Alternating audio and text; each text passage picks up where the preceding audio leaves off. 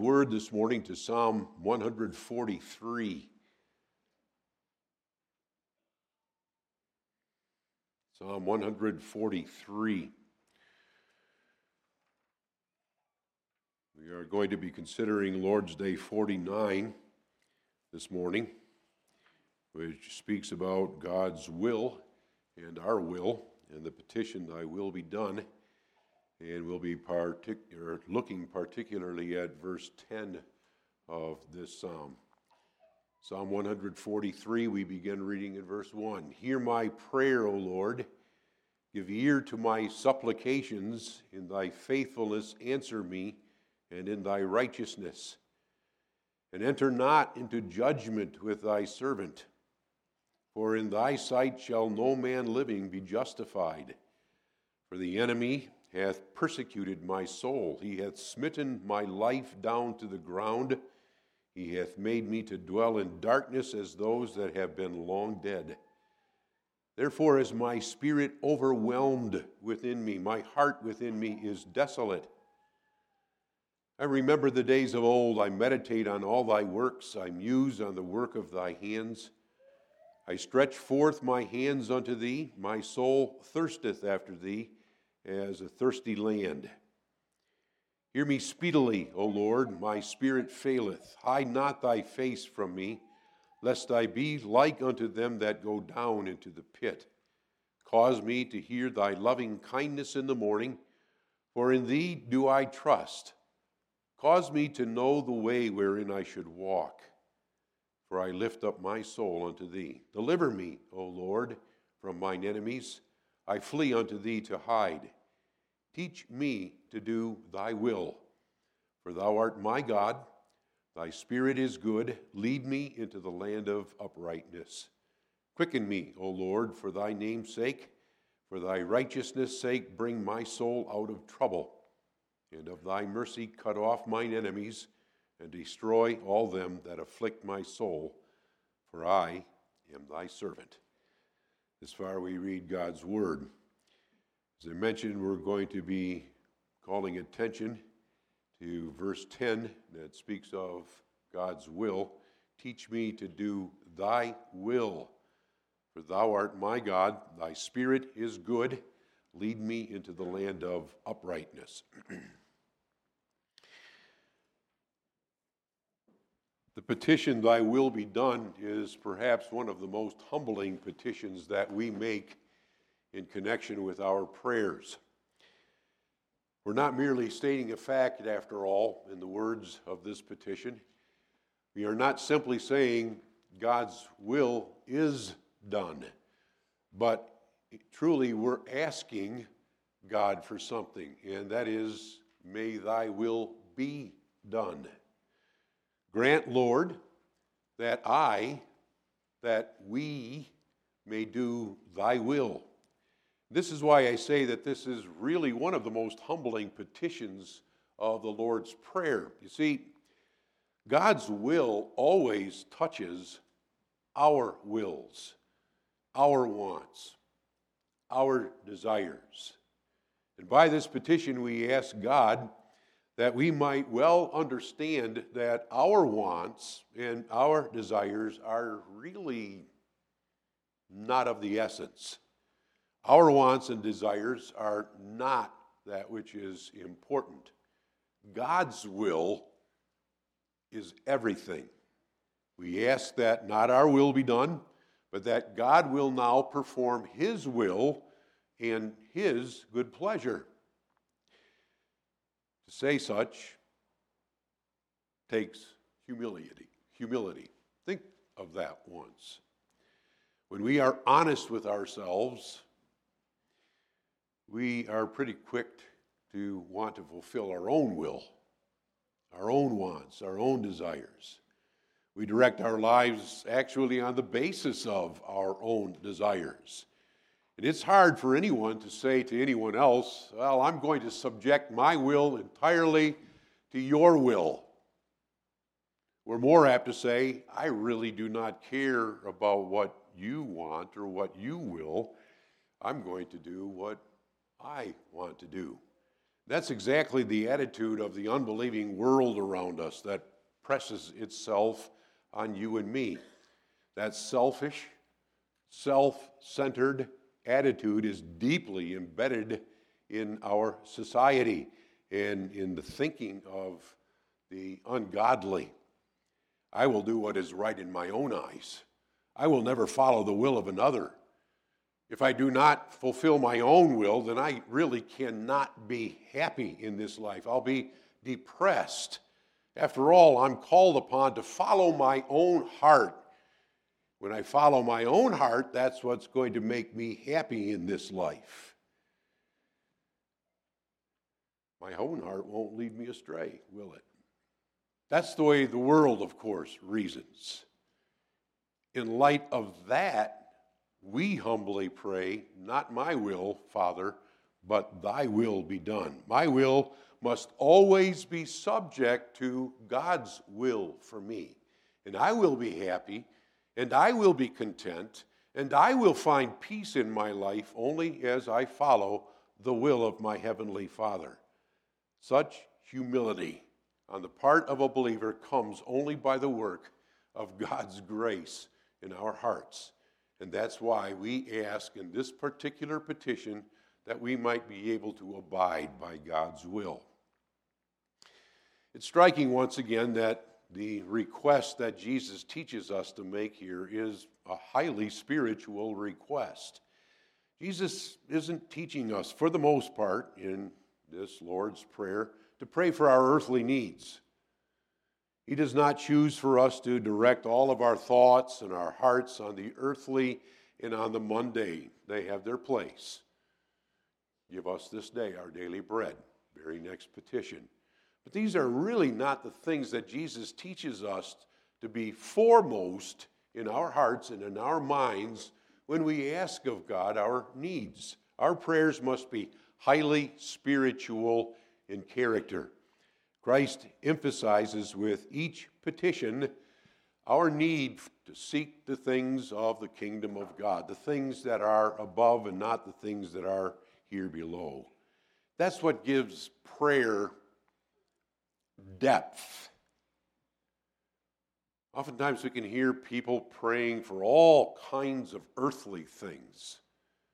And such prayers become rather shallow, really, and, and superficial. When we ask God for the things of His kingdom, then there's depth or pith to our prayers. So again, we take note of Jesus' instruction and center our prayers around the spiritual. Will that touch not only my own life, but the life of others around me? Of course it will. Catechism explains this particular petition in that way too. Grant that we and all men may renounce our will and submit to thy will. And that all men, of course, refers to our prayers for others as well as ourselves. May our friends, may our family, may the rulers of this world, may our neighbors all submit themselves to that sovereign will of God. So we take now this particular petition and we make it our theme this morning Thy will be done. In the first place, we want to consider God's perfect will. Then, secondly, submitting to his will or a request to submit to that will. And then finally, our contented will. to pray that the will of God be done implies, of course, that we know what God's will is. The term will refers to a person's wants desires. When we say that a person likes to perform his own will, then we are saying, well, that person likes to do what pleases that person, what he wants to do or wishes to do. Well, in a certain sense, the same is true of God. God has a will. Psalmist tells us in Psalm 115, verse 3, that God is in the heavens and he does whatsoever he wills, whatsoever he desires, whatsoever pleases him. So God has certain desires, God has certain uh, wants, And those desires and those wants of God, He sovereignly determines will be fulfilled either by Himself or by others. And it's in that connection, too, that we are able to distinguish now that will of God. The will of God includes both what He Himself wills to perform, and it includes that which God wills other people or wills people to perform. When Moses addressed the children of Israel before entering into the land in Deuteronomy 29, then we find that in verse 29 of that chapter, he distinguishes that will of God. The secret things belong unto the Lord our God, but those things which are revealed belong unto us and to our children forever, that we may do all the words of his law. And with those words here, Moses distinguishes between a secret will of God and also a revealed will. Secret things belong unto the Lord our God, but those things which are revealed belong unto us. So God's will has actually two aspects to it that will of God's decree, which is a secret will of God, and the will of God's commandments, the will that He, of course, reveals to you and to me. That distinction in God's will is known as the will of His decree and the or the hidden will of God, and then the will of God's desire for us, that is to keep His commandments. Now, that being said, of course, many within the church world, even within Reformed and Presbyterian circles, would like to add, well, a third distinction, I would say, to that will of God. They call it the will of God's desire in distinction from the will of His decree. Now, they do not mean, of course, by that will of God's desire, the will of God's commandments for us but when they speak of this, then they speak of the fact that God, in His grace, desires, wills to save everybody in this world. That's how God reveals His grace in common to everybody in this world, not only to the elect, but to the reprobate too. God shows this common grace by offering to everyone this salvation in Jesus Christ. And he offers that salvation to everyone, so it is claimed, through the preaching. That's the calling of the preacher, after all. He must stand before the congregation or before the world, and he must proclaim to them God desires, God wills to save you. God's desire is to show to you that salvation, and He wants you to come to Him to be saved. There's the will of God's desire. And God's will of that desire, it is claimed, is to be proclaimed to the reprobate man as well as to that elect man in order to give, well, in order to give that reprobate man at least a chance for salvation. So that means that God expresses to the reprobate person that he truly wants or desires or wills that person's salvation as well as the elect's salvation. And that's true even though God, it is said, at least in reform circles, has decreed from eternity the damnation or the destruction of that reprobate man. And when it is pointed out that if that's true, that God's will of then God's will of his desire contradicts the will of God's decree. God, on the one hand, wants the reprobate or the wicked to be saved, and then on the other hand, he decrees that they're going to be destroyed everlastingly. That, that contradicts one another. And the answer to that is well, there are just some things in the Bible that are a paradox. We just cannot understand them. But the Bible speaks of both, so we have to say both as well. Well, that addition of a third will, the will of God's desire to save everyone in God, is, is wrong. It's wrong. There simply is no will of that sort spoken of in Scripture, though uh, a few weak attempts are made to show it from Scripture and a few different passages of Scripture. The truth is, God will never contradict himself. The will of God within him doesn't contradict his own being. God doesn't do that. God's not a liar. God does not want, on the one hand, say to that wicked reprobate man out there, I want to save you, I desire your salvation. And then on the other hand, he's going to send them to hell, and he's decreed that. That would make God a liar, you understand. God always and only wills the destruction of the reprobate wicked. Hard truth? Maybe, but it's true. And this is the sovereign and unchangeable will of God in his decree. On the other hand, God does will, God does desire the salvation and the repentance of the elect who are yet lost in their darkness and unbelief. He desires, he wills that that elect wicked will turn from his way. And when that desire of God is expressed, and that through the preaching of the gospel as well, then God, by His Spirit, irresistibly draws that elect sinner unto Himself. So, God's will then must be distinguished in exactly the same way that Moses distinguished it in Moses or in, in Deuteronomy 29 29.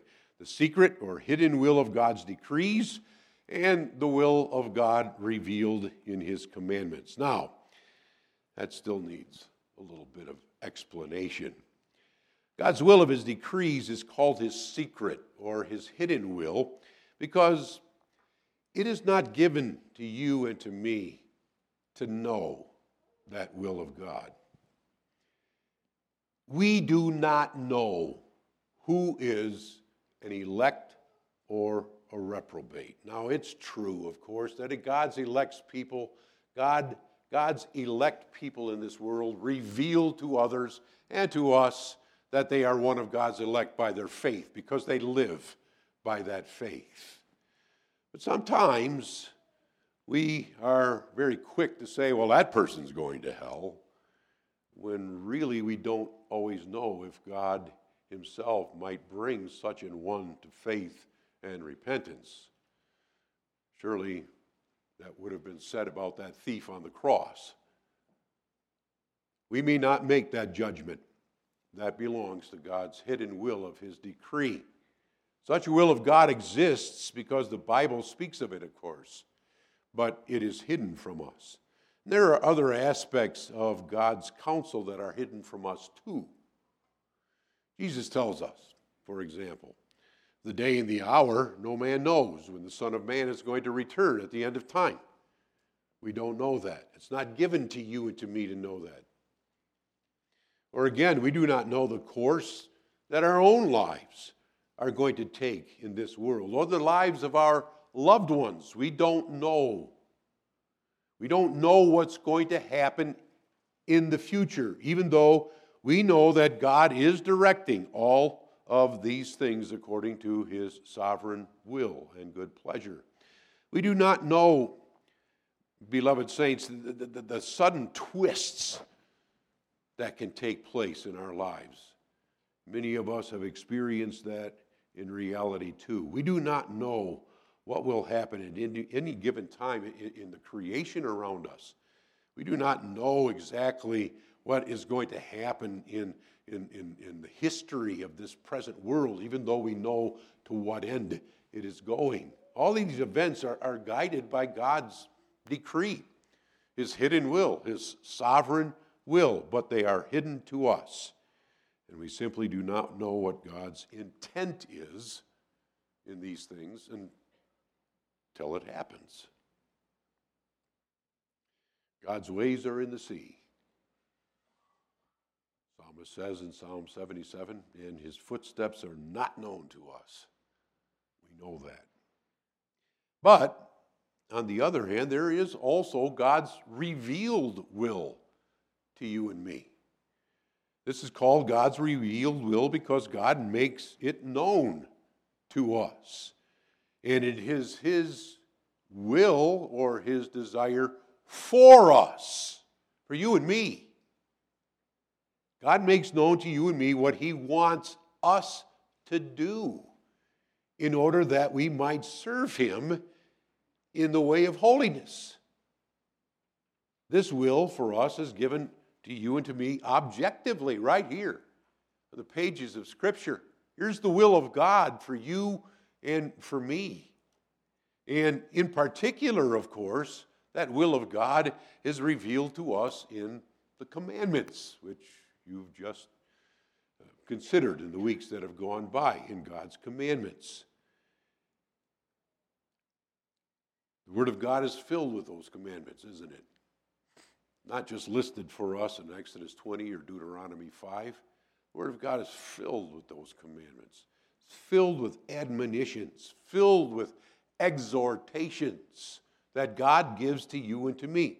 And God gives these to you and to me exactly because He wills, He wants, He desires that you and I should walk in his ways in this world. This is what pleases me, God says. Here are, or here is my word. Here, here are my commandments. Walk in them.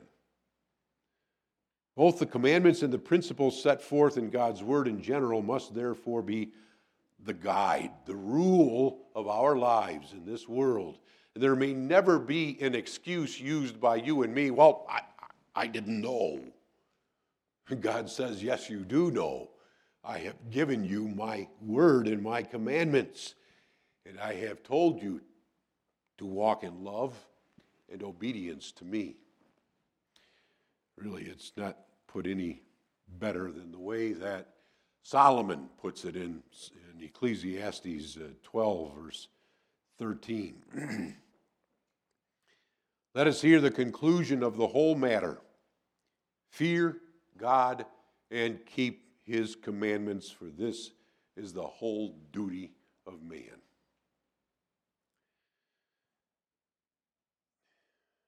But there's one other truth that we must bow before, too, if we are going to be able to pray this petition properly. God's will is always, beloved saints, always and ever good.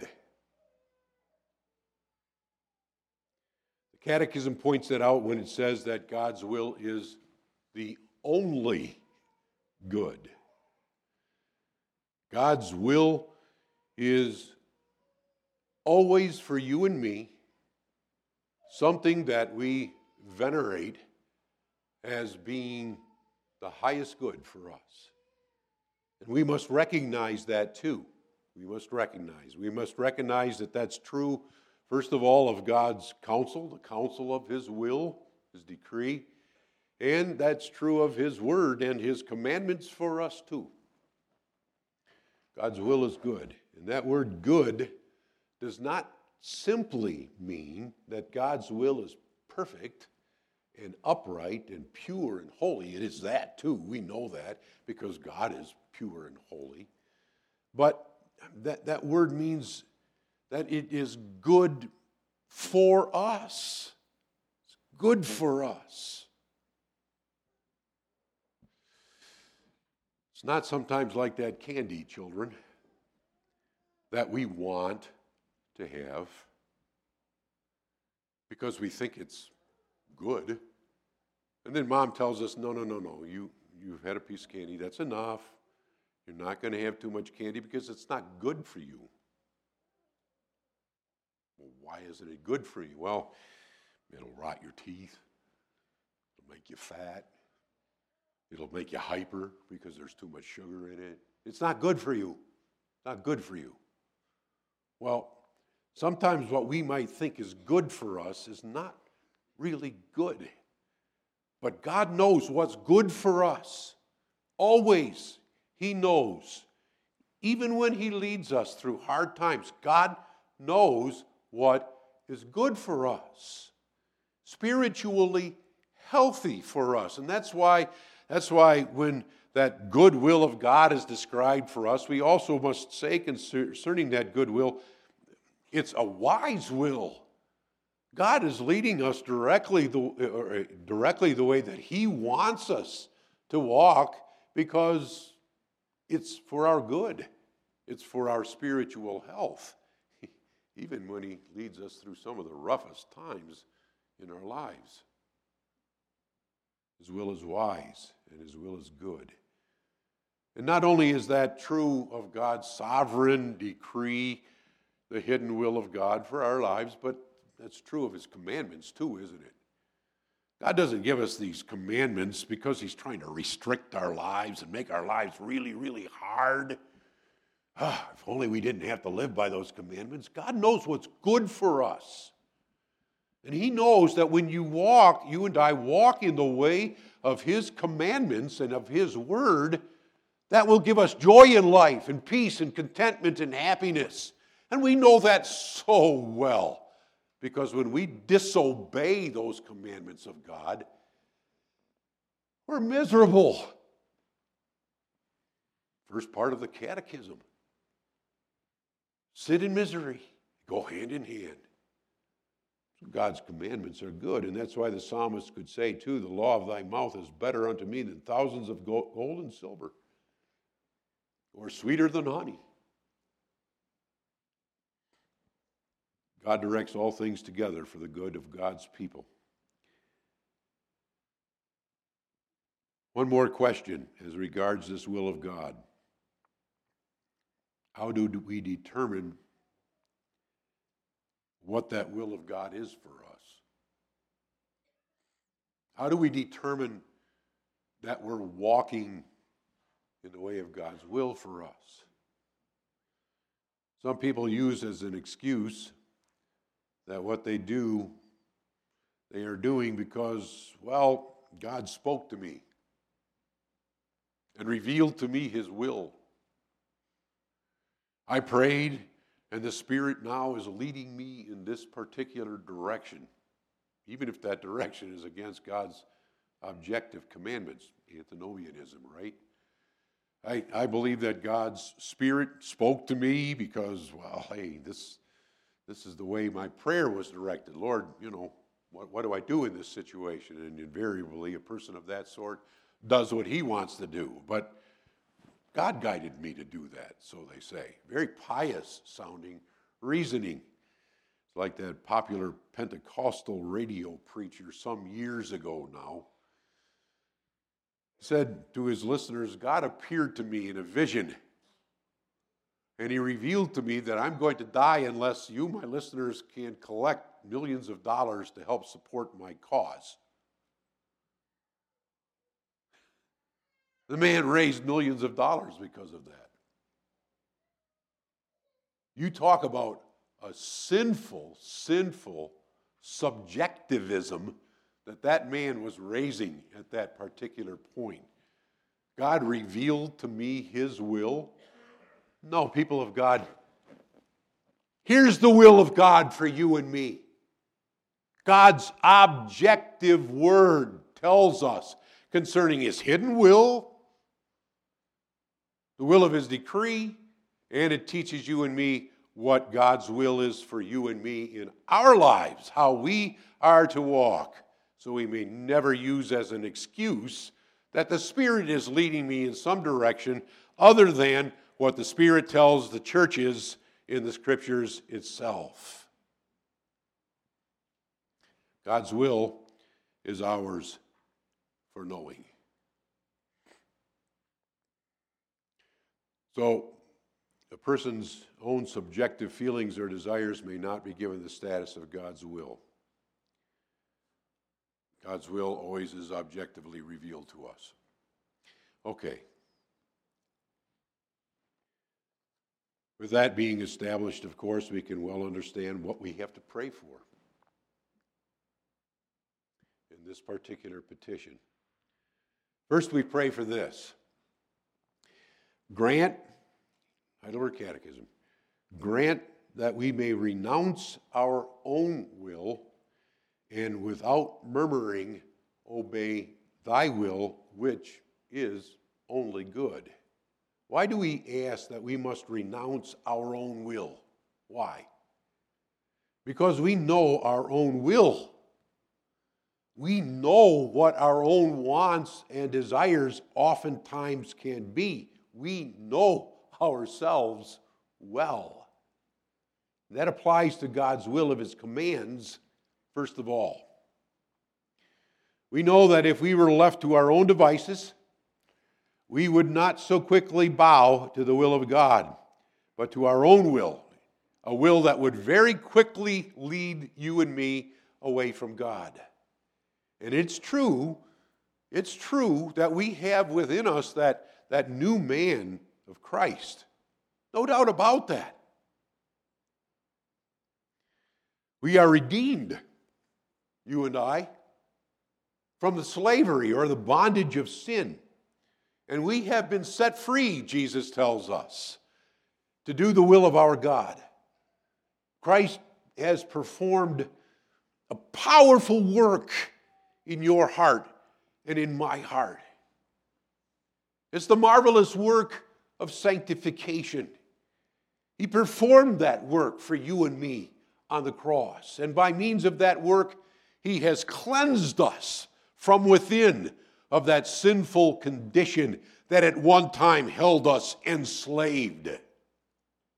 He crucified, Paul says in Romans 6, our sinful flesh on the cross, and he overcame the power and the dominion of sin in our hearts. We believe that. It's out of that renewed will, therefore, that you and I, to use the words of Paul in Romans 6, would do the good. Will to do the good. We desire it. We desire to follow after God's will in our lives. That's, that's why we make the petition that we do in this, this prayer. When the Spirit of our risen Lord is sent forth to dwell within you and me, applying that work of Christ on the cross to us, you and I are led by that Spirit, and that Spirit leads us to make this particular prayer before our God. And we make this particular prayer because we want to do God's will out of a redeemed heart. But the good that we would, good that we want to do, that we will to do,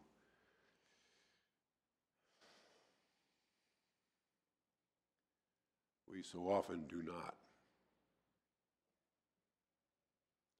Though the Spirit of Christ dwells in us and directs our will into a true desire to follow after the will of God, there is still sin present in me. The Apostle Paul says, and we know that well too, there's still sin present in us. We still have in us, don't we, that sinful flesh. We're new creatures in Christ, but we're still sinners. We're still sinners. We have a redeemed heart.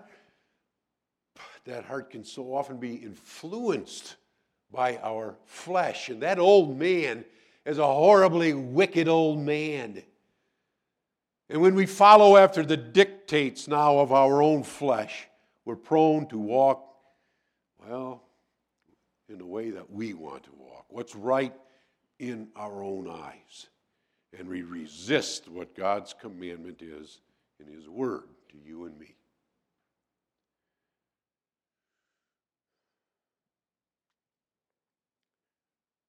What's the calling that the child of God has? What, what do we desire in this particular petition that we raise before God? You know, Jesus teaches us concerning our will. In Matthew 16, verses 24 through 26, Jesus said unto his disciples, If any man will come after me, if he has a desire to come after me, then let him deny himself and take up his cross and follow me. For whosoever will save his life shall lose it, and whosoever shall or and whosoever will lose his life for my sake shall find it. For what is a man profited if he shall gain the whole world and lose his own soul? Or what shall a man give in exchange for his soul? If we will to follow after Christ, if that truly now is our desire, and, and it is, by God's grace, by the work of the Spirit in us, well, then we must be willing to say no to that sinful flesh.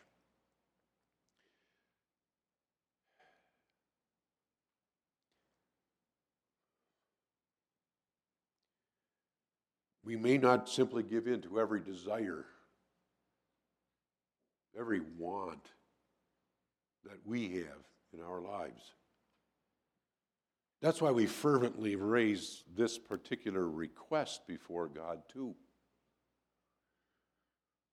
Father, lead me in such a way that I'm willing and ready to renounce what I want, to renounce my will in order to follow after thy will for me. Because I know that's what it is to be a true disciple of my Lord Jesus Christ.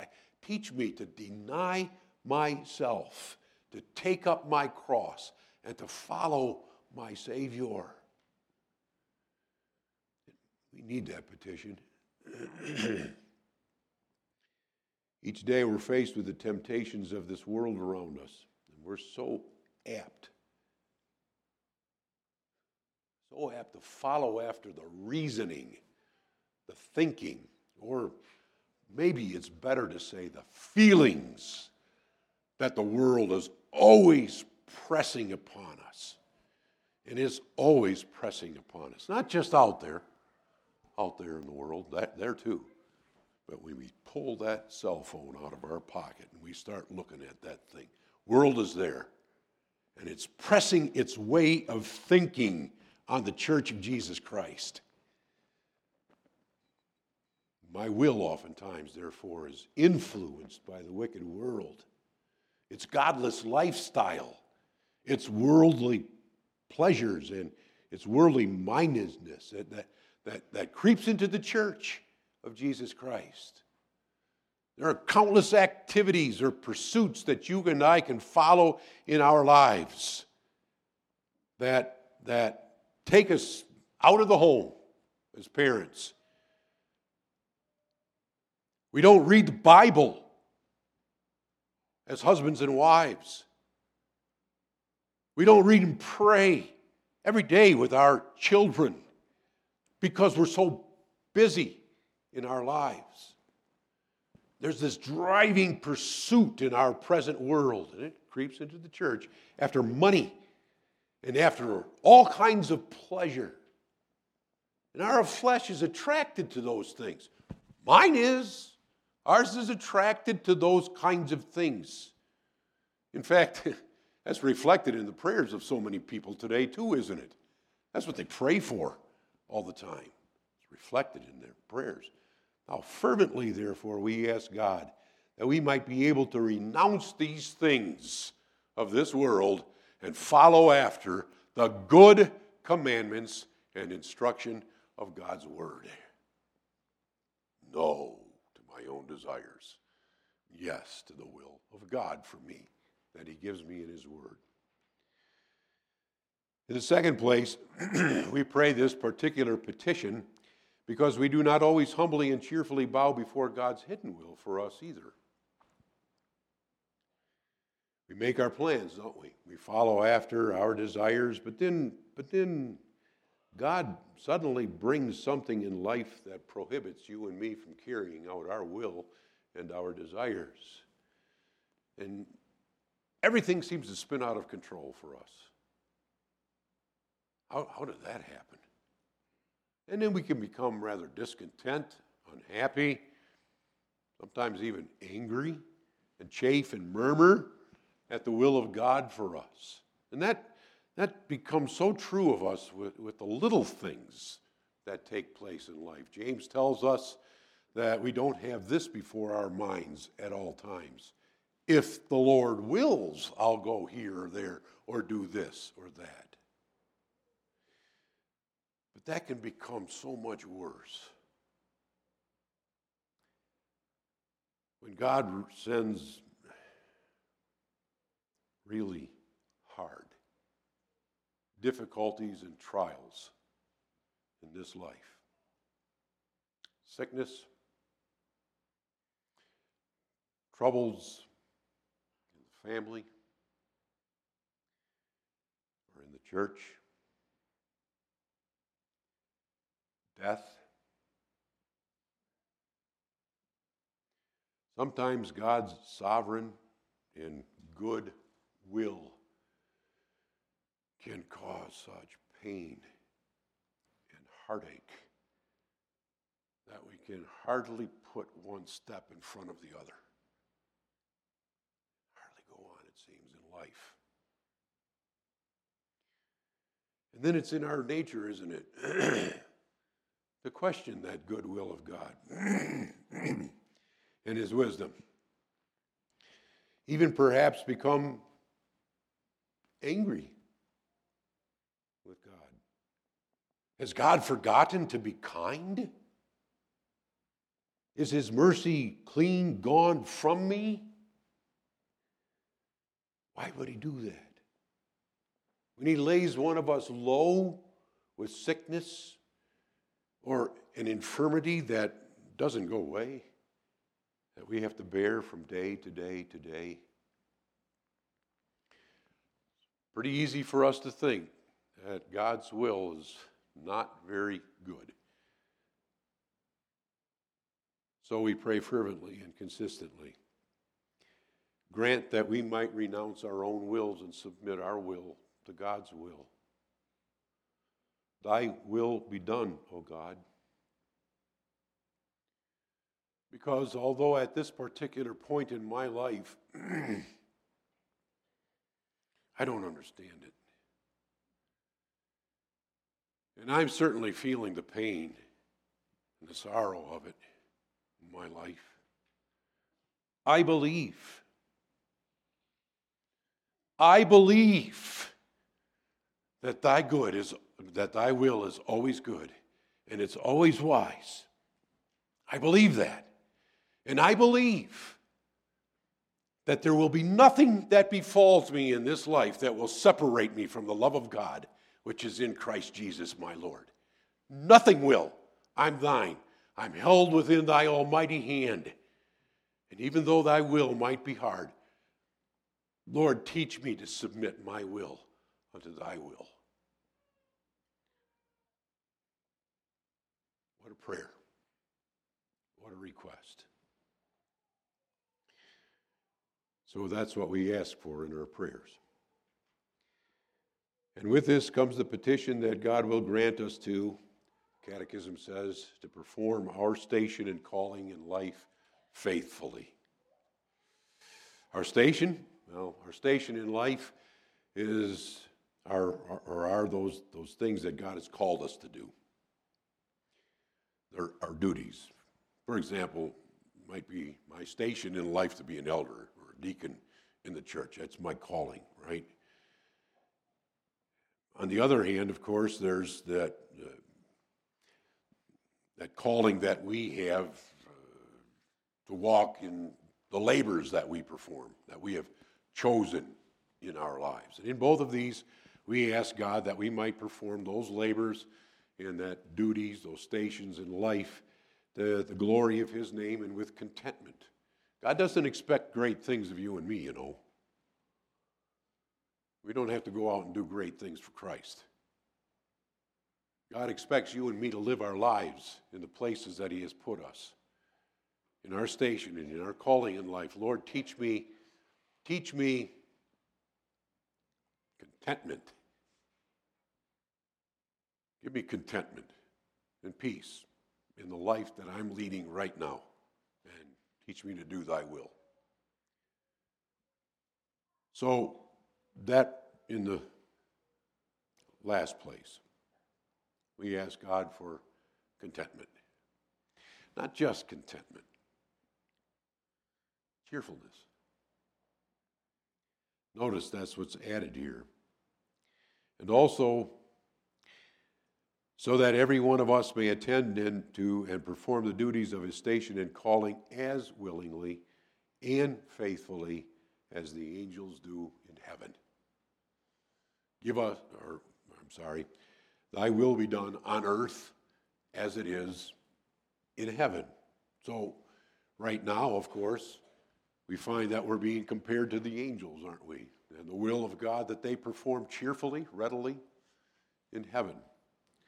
That's where the psalmist speaks to us also in Psalm 143, verse 10. Teach me to do thy will, for thou art my God. The contentedness there of the, the psalmist, the cheerfulness. Teach me to do thy will, for thou art my God. Thy spirit is good. As that spirit dwells within me, he, he, he, he leads me in a good way. And that makes me not only content in life, but cheerful in life.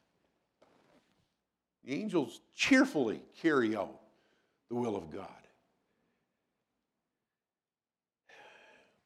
You know, that kind of cheerfulness people of God have seen in our very countenance. We, we can see that in a person. Whether that person's actually happy, content in life, cheerful in life, it, it reveals itself, right? The words that we say and the way that we conduct ourselves in our lives. Some people, uh, it seems like they, they can't be happy in life. I had a professor, well, he was my minister at that time. I was a young person who said that if there's anybody that truly can be happy in life, it's, it's, it's a redeemed child of God. We, we can be happy. We're saved in the blood of Jesus Christ, but so often can be found in a person's life where they're just plain not happy. And they're discontent in life. And, and it, it reveals itself in their demeanor. Wrinkled brow, a scowl always on their face, hardly ever a smile. But when we are content in the will of God for us, that will show in our countenance too. It will reveal itself in a cheerful disposition in what we're doing in life, and it will reveal itself in the way of peace in our hearts because we're following after the will of God for us. It will show in our attitude toward others, especially in our attitude toward God Himself. And for that reason, we sincerely ask of God too in our prayers that He will give us satisfaction in that calling in which He has placed us in this world and leads us. Whether that be cheerfulness in keeping His, uh, his commandments or whether that be contentment in the troubles that He may send us in this life. God's will be done by me, by you. Lord, teach us always be ready and willing to walk in the way of thy will for us. Amen.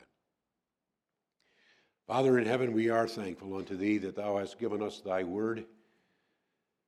And we ask that thou wilt indeed teach us, Father, to pray from the heart, thy will be done on earth just as it's done by the angels in heaven.